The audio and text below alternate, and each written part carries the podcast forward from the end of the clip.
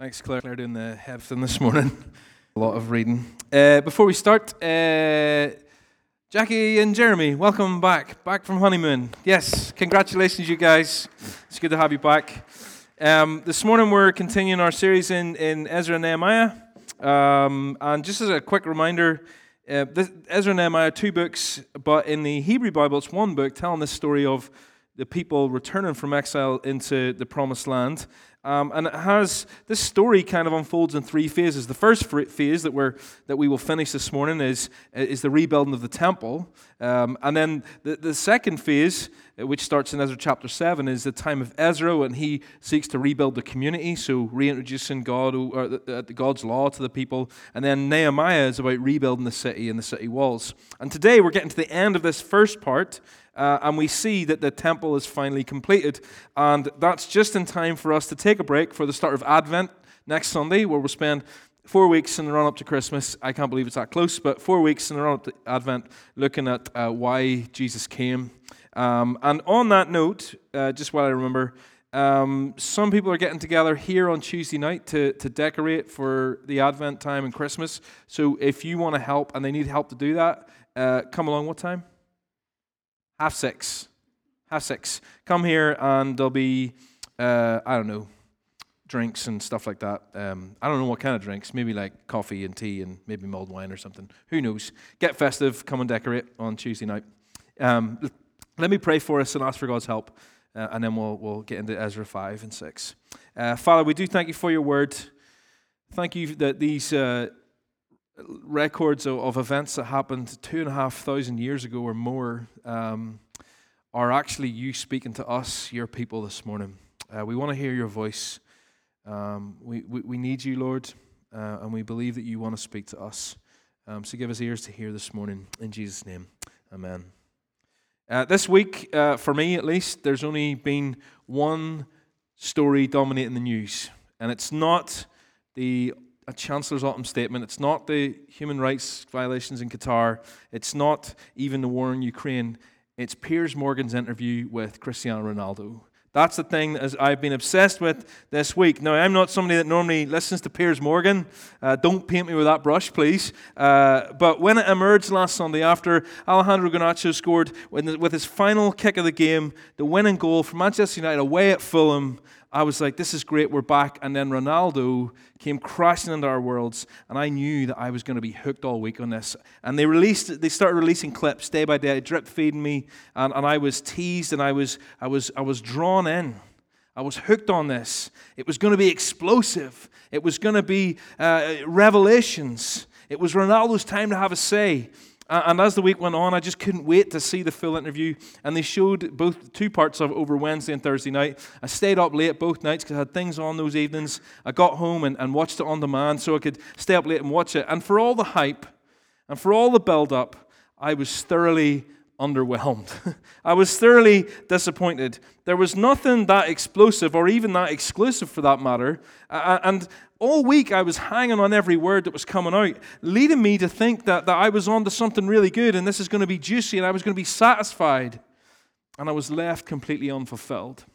Now, I don't know what voices you've been listening to this week. Hopefully not, Piers Morgan and Cristiano Ronaldo. Um, but the words and voices that we listen to have the power to shape our lives, don't they?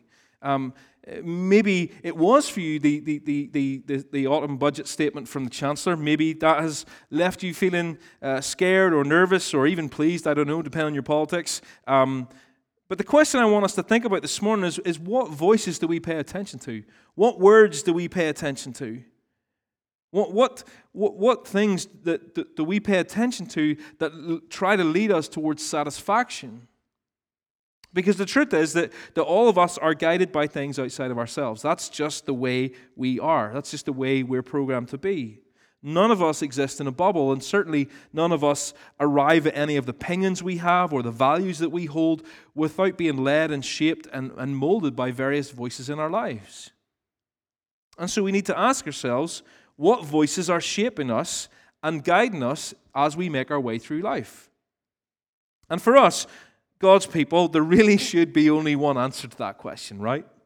We need to be guided and shaped by the voice of God.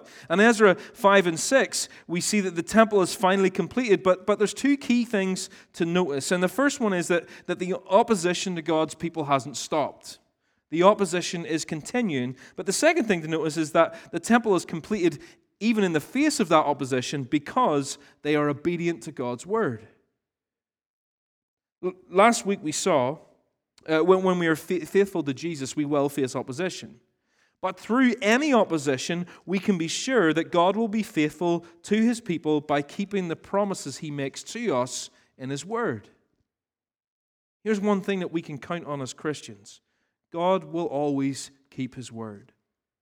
God will always keep his word. There, there's nothing that he says that he will not make happen. It's impossible for God to be a hypocrite, it's impossible for God to lie. And we live in a time of confusion and chaos. Even some of those news stories I mentioned, all right? Um, they don't really give us anything to depend on, do they? None of, the, none of the voices in the world seem very reliable right now. And on top of this, opposition to Jesus seems just as bad as it has ever been. But Ezra 5 and 6 encourage us to hold on to God's word. Hold on to God's word. 2 Peter, verses, or uh, 2 Peter 1, um, verses 3 to 4, it says this His divine power, that's God's divine power, has granted to us, that's the church, all things that pertain to life and godliness, through the knowledge of Him who called us to His own glory and excellence, by which He has granted to us His precious and very great promises, so that through them, you may become, we the church, may become partakers of the divine nature, having escaped from the corruption that is in the world because of sinful desire. Now, now, Peter is writing a letter to Christians who are, are facing opposition, major opposition, persecution.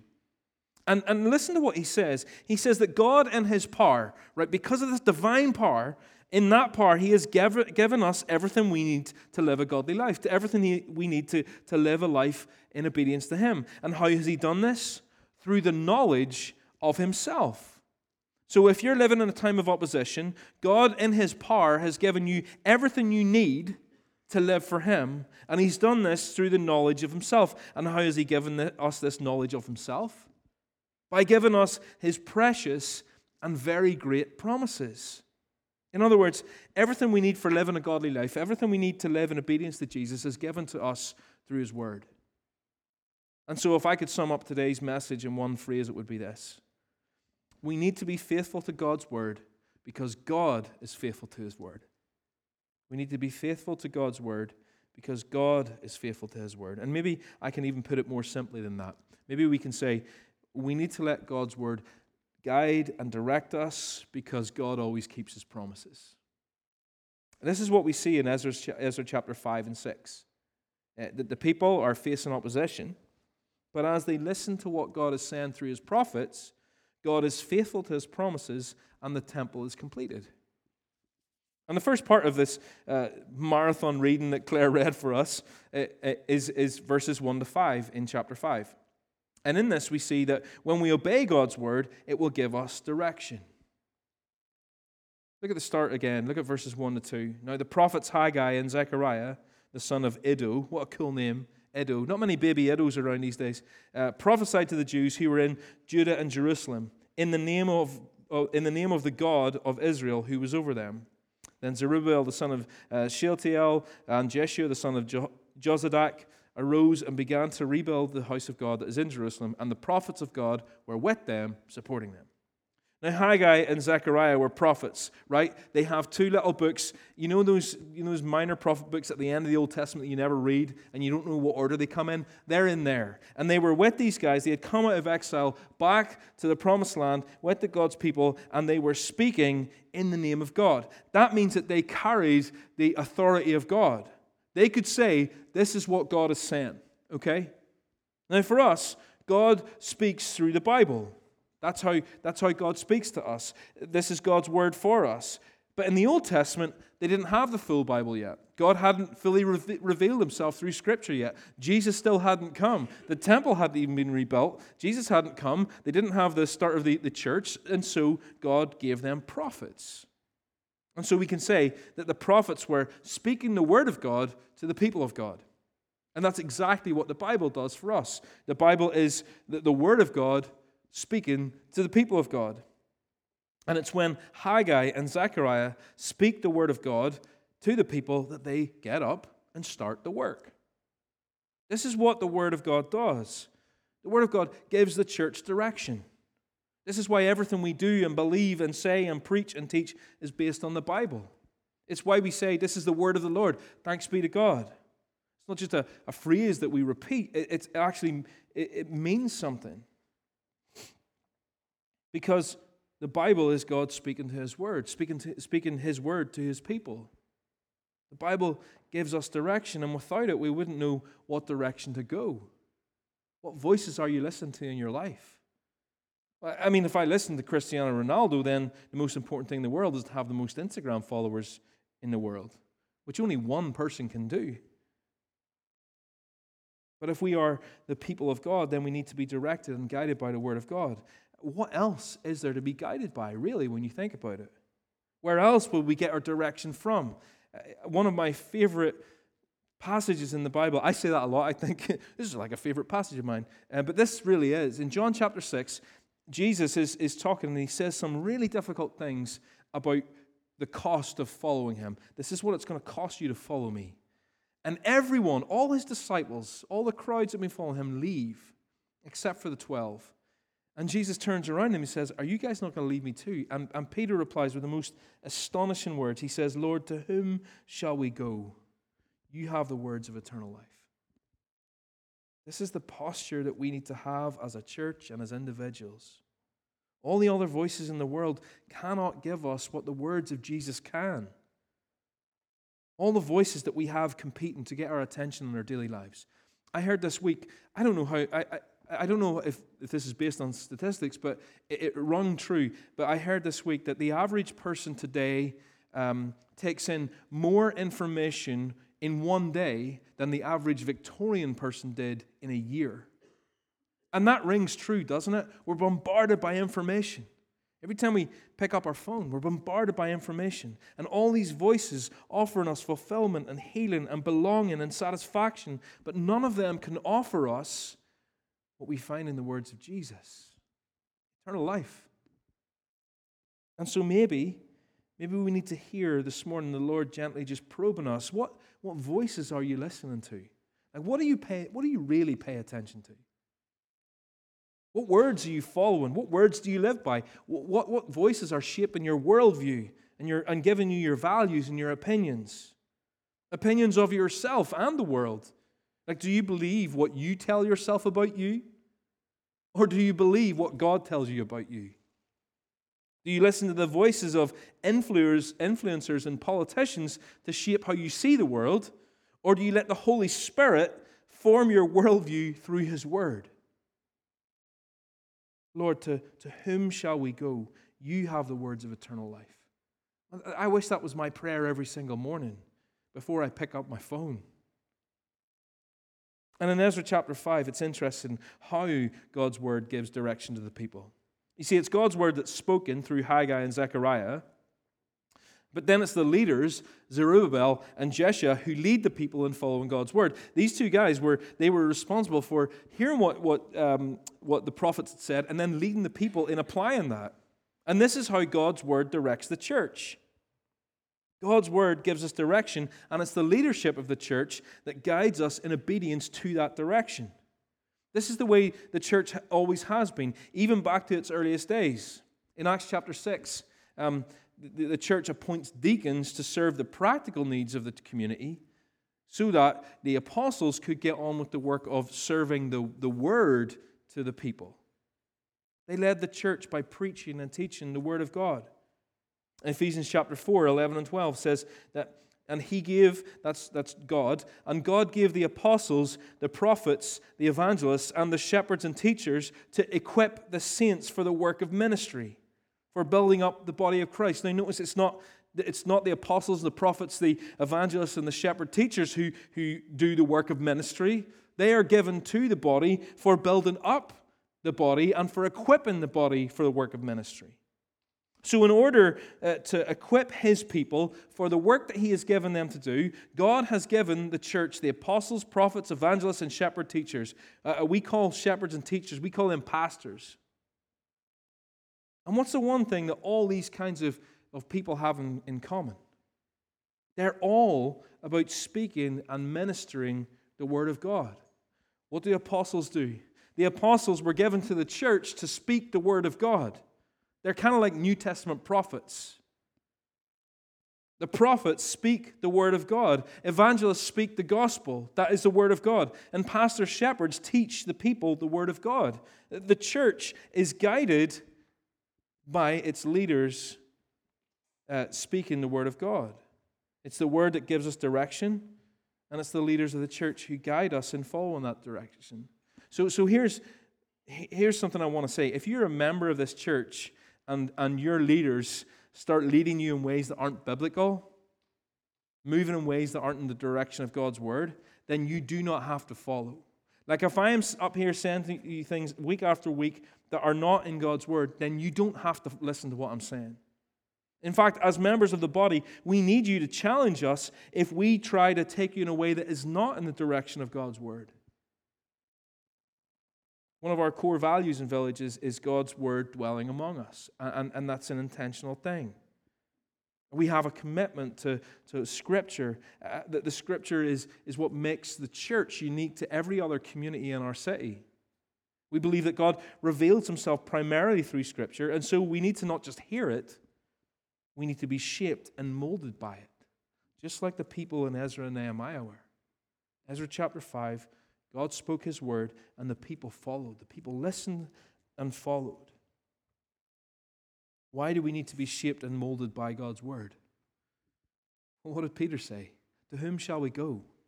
Only Jesus has the words of eternal life. And when we obey God's word, it gives us direction. So, what voices are we listening to?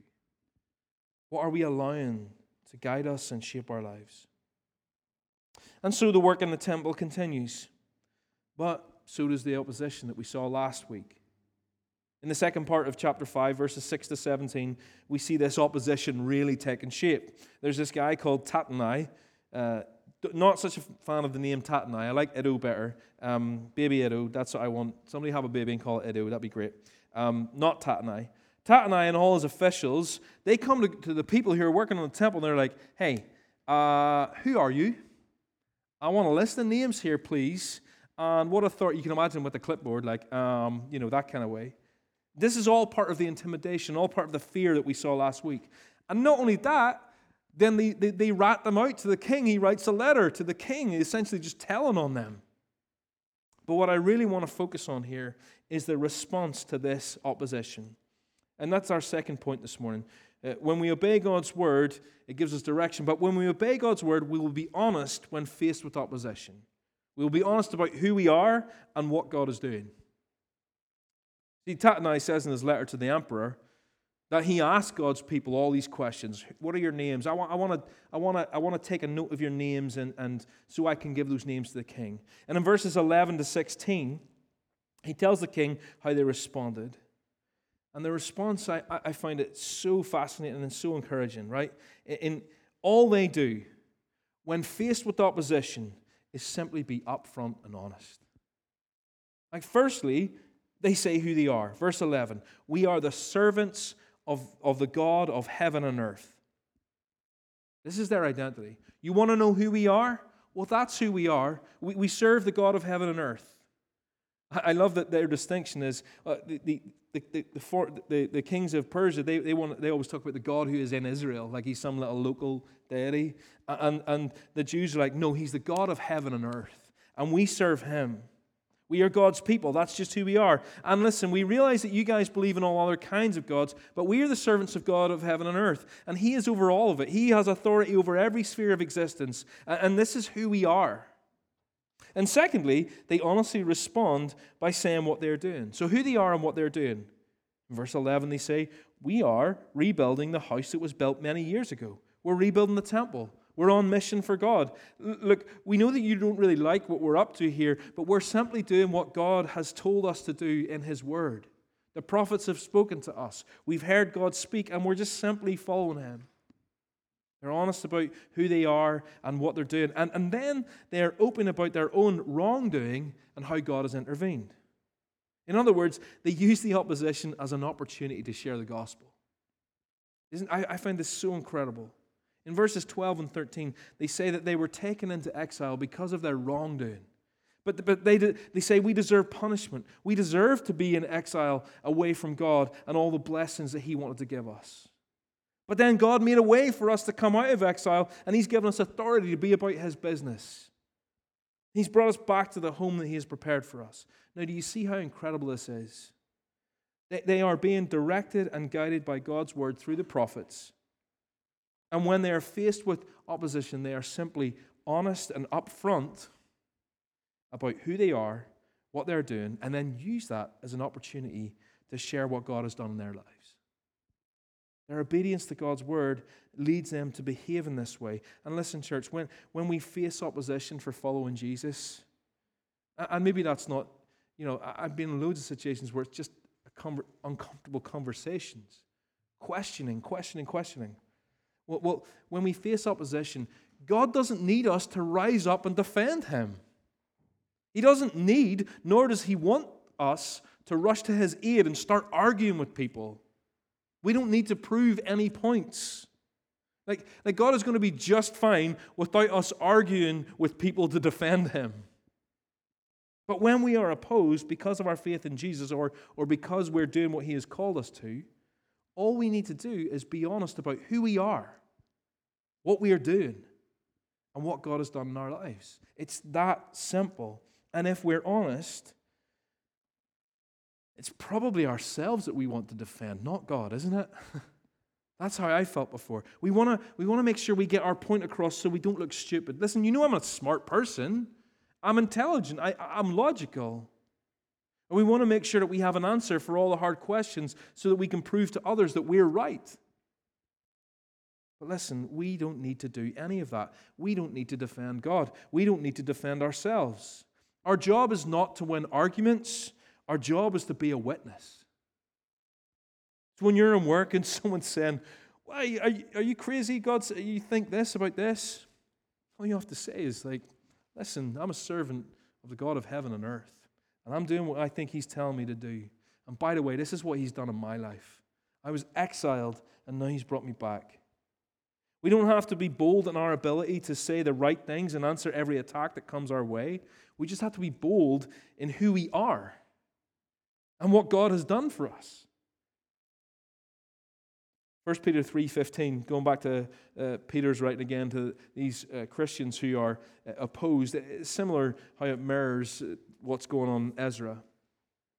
He says this, "In your hearts honor Christ the Lord as holy, always being prepared to make a defense to anyone who asks you for a reason for the hope that is in you."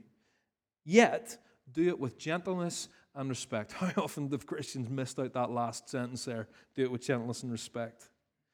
Now, Peter doesn't say, be ready to have all the answers and enter into all the debates and be ready to win all those debates. He doesn't say that. We are simply called to tell people why we have hope in a hopeless world and to do it with gentleness and respect. And this also comes back to what we saw Peter say to Jesus To whom shall we go? You have the words of eternal life. Well, listen, if we really believe that, if we really believe that Jesus has the words of eternal life, why would we try to win arguments with what we think and defend our reputation? Why would we not simply point to the one who has the words of eternal life? Just gently and humbly sharing who we are in Him and what He has done for us. Now, listen, I also know that for some of us, uh, and me, uh, winning arguments is a temptation when we're opposed. Maybe you're that kind of person too, that when your friends ask you difficult questions, you, you, you, know, you want to rise up and be like, well, I've got, I've got all the answers. Come at me. But, but I, I suspect that for many, many of you, even the thought of trying to have this conversation or, or answer someone's difficult questions is terrifying. Like you just want to hide under the table when someone asks you, oh, you're a Christian. but here's the encouragement you don't have to have all the answers. The Israelites didn't go into the, the moral, and ethical implications of rebuilding the temple. They, they didn't give theological reasons for its position, its size, and its decoration, and all those kinds of things. They didn't feel the need to go into any of that. In the face of opposition, all they did was be honest and upfront. Listen, I might not have the answers to all your questions, but I, I know I belong to Jesus, and I want to tell you what He's done in my life. This is what God has done for me. I wronged him. I ended up away from his presence. But because of his mercy and love, he's made a way for me to come back. And that's now why I'm trying to serve him. That's why I'm doing what I'm doing. That's all any of us have to do. Not to win arguments, but to be a witness. So if you feel nervous or scared to talk to people, especially when they're coming at you with opposition, just be faithful to God's word. Let the Holy Spirit speak through you. Just be a witness to, to who you are in Him and what He has done. And the amazing thing is, I've never seen anyone in some kind of theological debate or moral debate suddenly the scales fall from their eyes and they turn to Jesus. I've never seen that, but I have seen people turn to Jesus when someone just shares, "This is who this is who I am in Him, and this is what He's done for me." The Holy Spirit uses this approach to bring His lost children home. And in chapter 6, then, we get the king's response to this letter from Tattenai. And it's fair to say that it probably wasn't the response that Tattenai, the governor of the province beyond the river, by the way, is just. Oh, I wish I had a map to show you. It's just a way of saying that area, uh, Israel, what we think of Israel, beyond the river Euphrates. Tattenai is that governor. But he gets a response from the king, and it's probably not what he was hoping for. And in this, we see that when we obey God's word, he will use Satan's efforts for our good. When we obey God's word, he will use Satan's efforts for our good, right? The enemies of God's people want to get the work stopped. But what happens? Let's look at verses 6 and 7. Now, therefore, Tattenai, governor of the, the province beyond the river, Shethar Bonzanai, and your associates, the governors who are uh, in the province beyond the river, keep away. Let the work on this house of God alone. Let the governor of the Jews and the elders of the Jews rebuild this house of God on its site. I mean, uh, that's pretty clear. Not only is the work to continue, but nobody is, don't you guys go, dare, dare go near them. The king says, listen, leave them alone. And not only that, verses 8 to 10 tells us the work is to be fully funded. Leave them alone. By the way, you're going to pay for it. And not only are they going to pay for it, they're going to provide all the animals for the sacrifices in the temple all the bulls and the ram and the sheep. And not only that, anyone that does oppose them is going to have this very extreme punishment uh, one of the beams from your roof is going to be taken out and you're going to be impaled on it, and we're going to turn your house into a dung heap. Like, I mean, very extreme punishment. But the point is that God, you, uh, God uses everything the enemies were trying to do for the good of his people. Now, now, don't get me wrong, King Darius, he had his own motives in this. Like, he wants the temple to be completed because he wants the, he wants the Jews to pray to God for his success. But God uses his motives for the good of his people. God mo- uses the motives of a king that doesn't even know him or recognize him for the good of his people. In everything the enemies wanted for the Jews, the opposite happens. God honors his people. This is an incredible turnaround. God is working all of this for the good of his people. And listen, the Bible teaches over and over and over again that God turns Satan's efforts against his people into blessings for them. Not just here in Ezra and Nehemiah, but Satan succeeded in having Jesus, the Son of God, the Messiah, crucified. But all that did was, was fulfill God's plan to save his people. You think of the life of the Apostle Paul. Satan caused the Apostle Paul to be, to be imprisoned and bitten by snakes and, and shipwrecked. But all that did was spread the gospel to places that it wouldn't have otherwise gone. This is what God does. There is no setback, no failure, no tragedy, no disappointment, no defeat that God cannot use to fulfill his purposes and bless you. The gospel is a story of God using Satan's efforts to bless his people. This is just how God works. Last week I talked about how Jesus looks like a failure. Jesus does look like a failure until Easter Sunday. So be encouraged in whatever you're facing right now, especially the opposition. Maybe you're thinking, oh, I can't believe I have to go back into the office tomorrow because I had this conversation on Friday and I didn't handle it well, and, and these guys are still asking me those difficult questions. Whatever you're facing, God uses Satan's efforts to bless his people. And God wants to bless you. He is blessing you. He has blessed you in Jesus. And when we obey God's word and let Him guide us and shape our lives, He will bless us because God always keeps His promises and His will will be done. And this brings us on to our last section this morning. When we obey God's word, we will experience God keeping His promises. When we obey God's word, we will experience God keeping His promises. In verse 15, uh, yeah, verse 15, the temple is rebuilt. What God has said would happen has finally happened. God stirred the king's heart for the people that returned from exile all the way back in chapter 1. God told them to come back and build the temple. God led them through the opposition, and now God has kept his word, and the temple is complete. But notice verse 14 with me for a second. Uh, this verse is some way key to understanding this whole passage. It says, And the elders, uh, and the elders of the Jews built and prospered through the prophesying of Haggai the prophet and Zechariah the son of Iddo.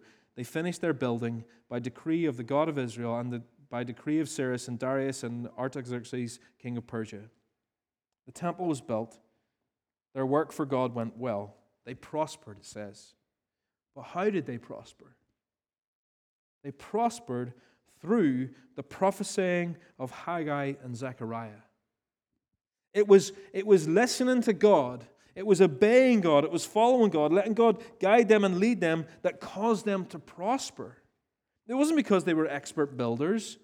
It wasn't because they had the best architects. It wasn't because they were the best structural engineers or, or imported the best materials. It, it, we, we all know the obstacles they faced along the way, but it was because they listened to what God was saying that they prospered. The prophet spoke God's word, the leaders uh, led the people in the direction that God's word was guiding them. And through this process, the people prospered. And the point is that when we obey God's word, we will prosper in our work for Him. If we, if we listen to God through His word and obey it in our lives, He will direct us, and that will lead us on paths of what He has called us to do. And when we are obedient to God's word and doing what He calls us to do, we can't fail. God is faithful to His word, and so we need to be faithful to His word. And being obedient to God's word, listen, that's not going to mean that, that some of, um, that's not going to mean that all of us will move across the world and, and be missionaries. I mean, some of you will, some of you should, and not all of us are, are going to step out and plant churches, though some of you should, and we need more people willing to do that.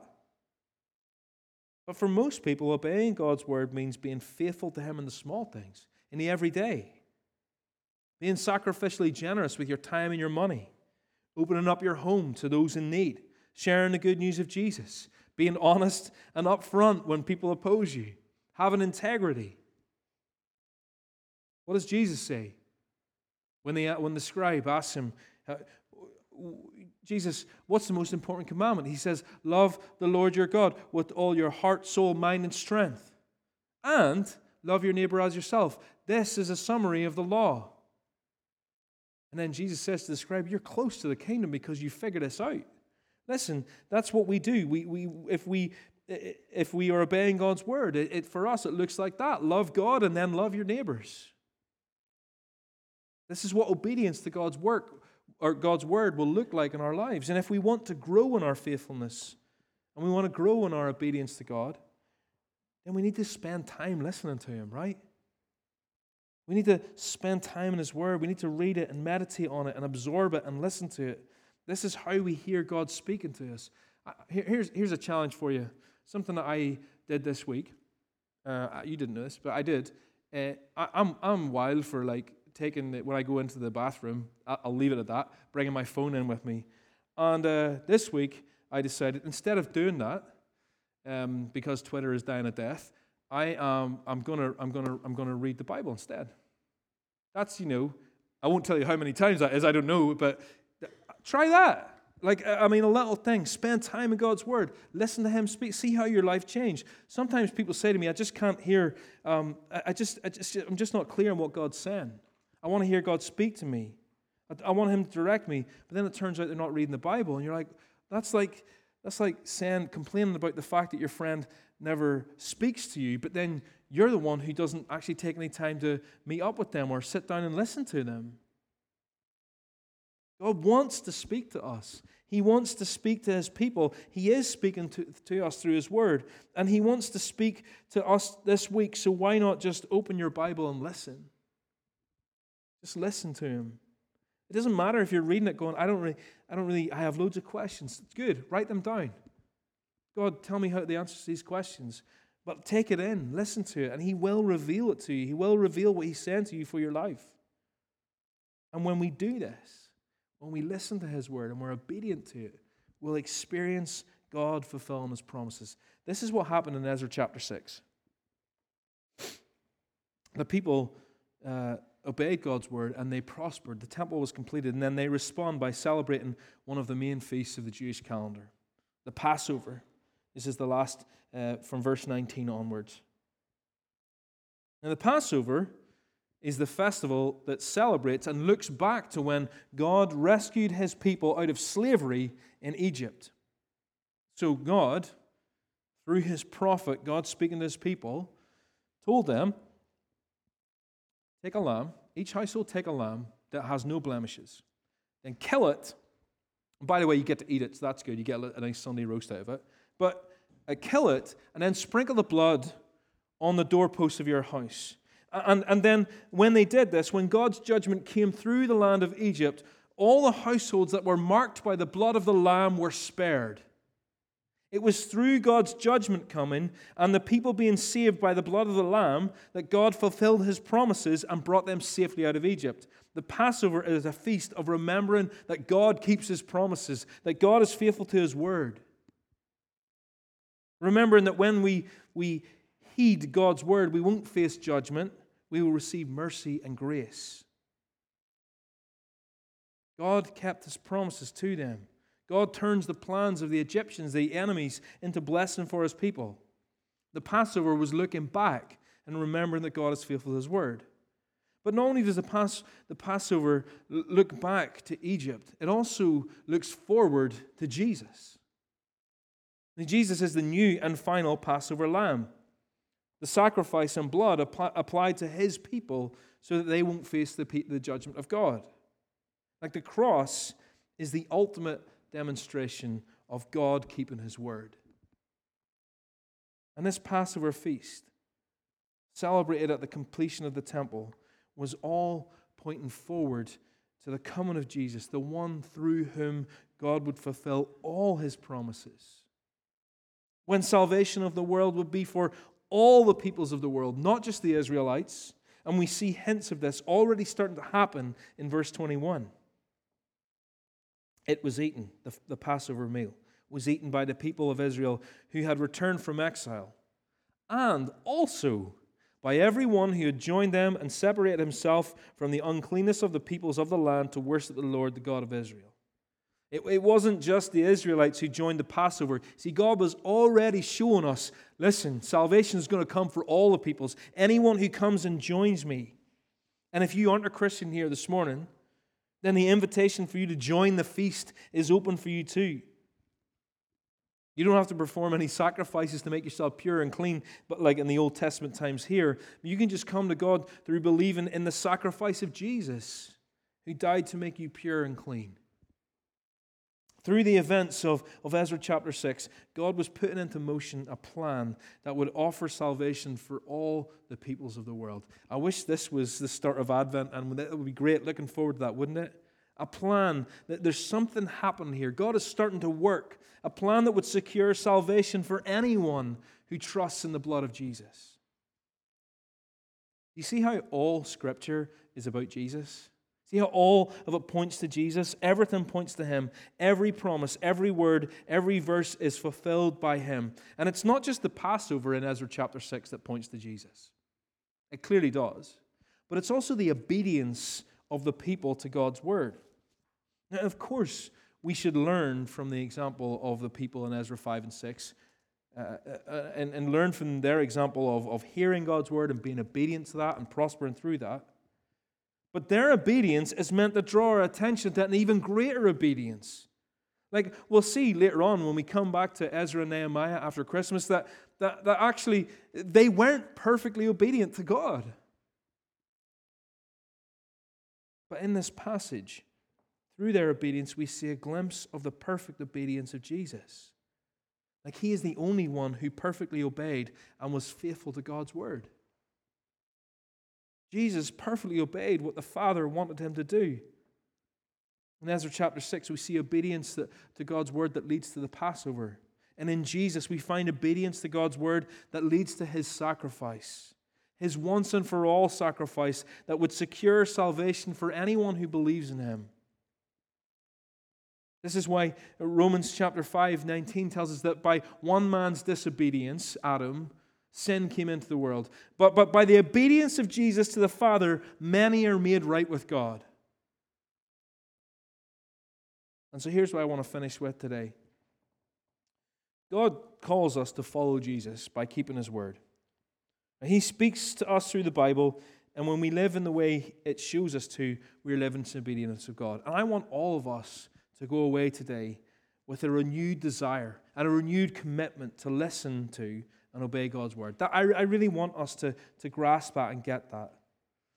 But here's the thing none of us have the ability to perfectly obey God. And you don't need me to tell you that. You, you, you just know it. I mean, maybe even this morning you're struggling with the guilt and the failure. All the ways you, you feel God this week, all the ways you've, you've not obeyed what He said or not even listened to Him. Uh, maybe all your thoughts about God and faith and Jesus and Christianity and all those kinds of things, maybe all your thoughts about that are actually thoughts about how much of a failure you are or how much you don't measure up or how I'm not a very good Christian. But here's the grace. Here's the grace of the gospel for us this morning. It's not your obedience to, that makes you right with God, it's Christ's. It's His obedience that makes you right with God.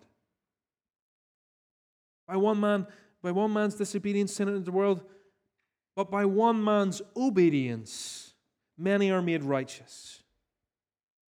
Jesus perfectly obeyed God's word because we can't. And it's his obedience that led to, to his sacrifice that makes us right with God. He's the Passover lamb. He's the one who secures the salvation. And all we have to do is believe in him. So this week, when you're trying your best to follow God's word, and you just seem to fail time and time again. And I'm not trying to set you up for failure. I really want you to strive and do your best to, to follow God's word this week. But, but when you fail, and when I fail, and when you seem in this cycle of failure and guilt, remember Jesus' obedience. His obedience that led to death so that we could be right with God. So this week, when, when you're saying, I just can't, Lord, I just can't do it. Remember that the gospel is that Jesus does what we can't. So when you're just saying, I can't do it, Lord, I don't have it in me, I, am struggling, just remember that what, what Jesus has done what we can't. And it's this, through this, through our complete and utter dependence on Him. I remember this uh, episode of The Simpsons where uh, Homer and Marge, I can't believe I'm talking about The Simpsons right now, but Homer and Marge are, are, are fighting, and, and she's like, You don't bring anything to this marriage. And finally, by the end of the episode, he realizes he's like, Marge, I do bring some to this uh, marriage. I bring my complete and utter dependence on you. I depend on you for everything. That's the gospel. Jesus says, You don't bring anything to this marriage. And we say, I bring my complete and utter dependence on you. So it's through our complete and utter dependence on Him that we can be faithful to His word because He is faithful to His word. Isn't that lovely how that works? Come, Holy Spirit, let's pray. Uh, Father God, we want to thank you for your word, that you haven't uh, gone silent, that you haven't left us trying to figure out things on our own, that you do speak to us, that your, your word is alive and active, that you have given us your spirit so that when we read your word and hear your word, that, that he can make it alive and apply it to our lives. Uh, Lord, we pray that was, that's what will be happening right now. Holy Spirit, speak to your people. You love us. And Lord Jesus, we thank you for your sacrifice. That means that, that, that we can just completely and utterly depend on you. We depend on your obedience, not our obedience. But Lord, we do ask that you would just help us to obey you this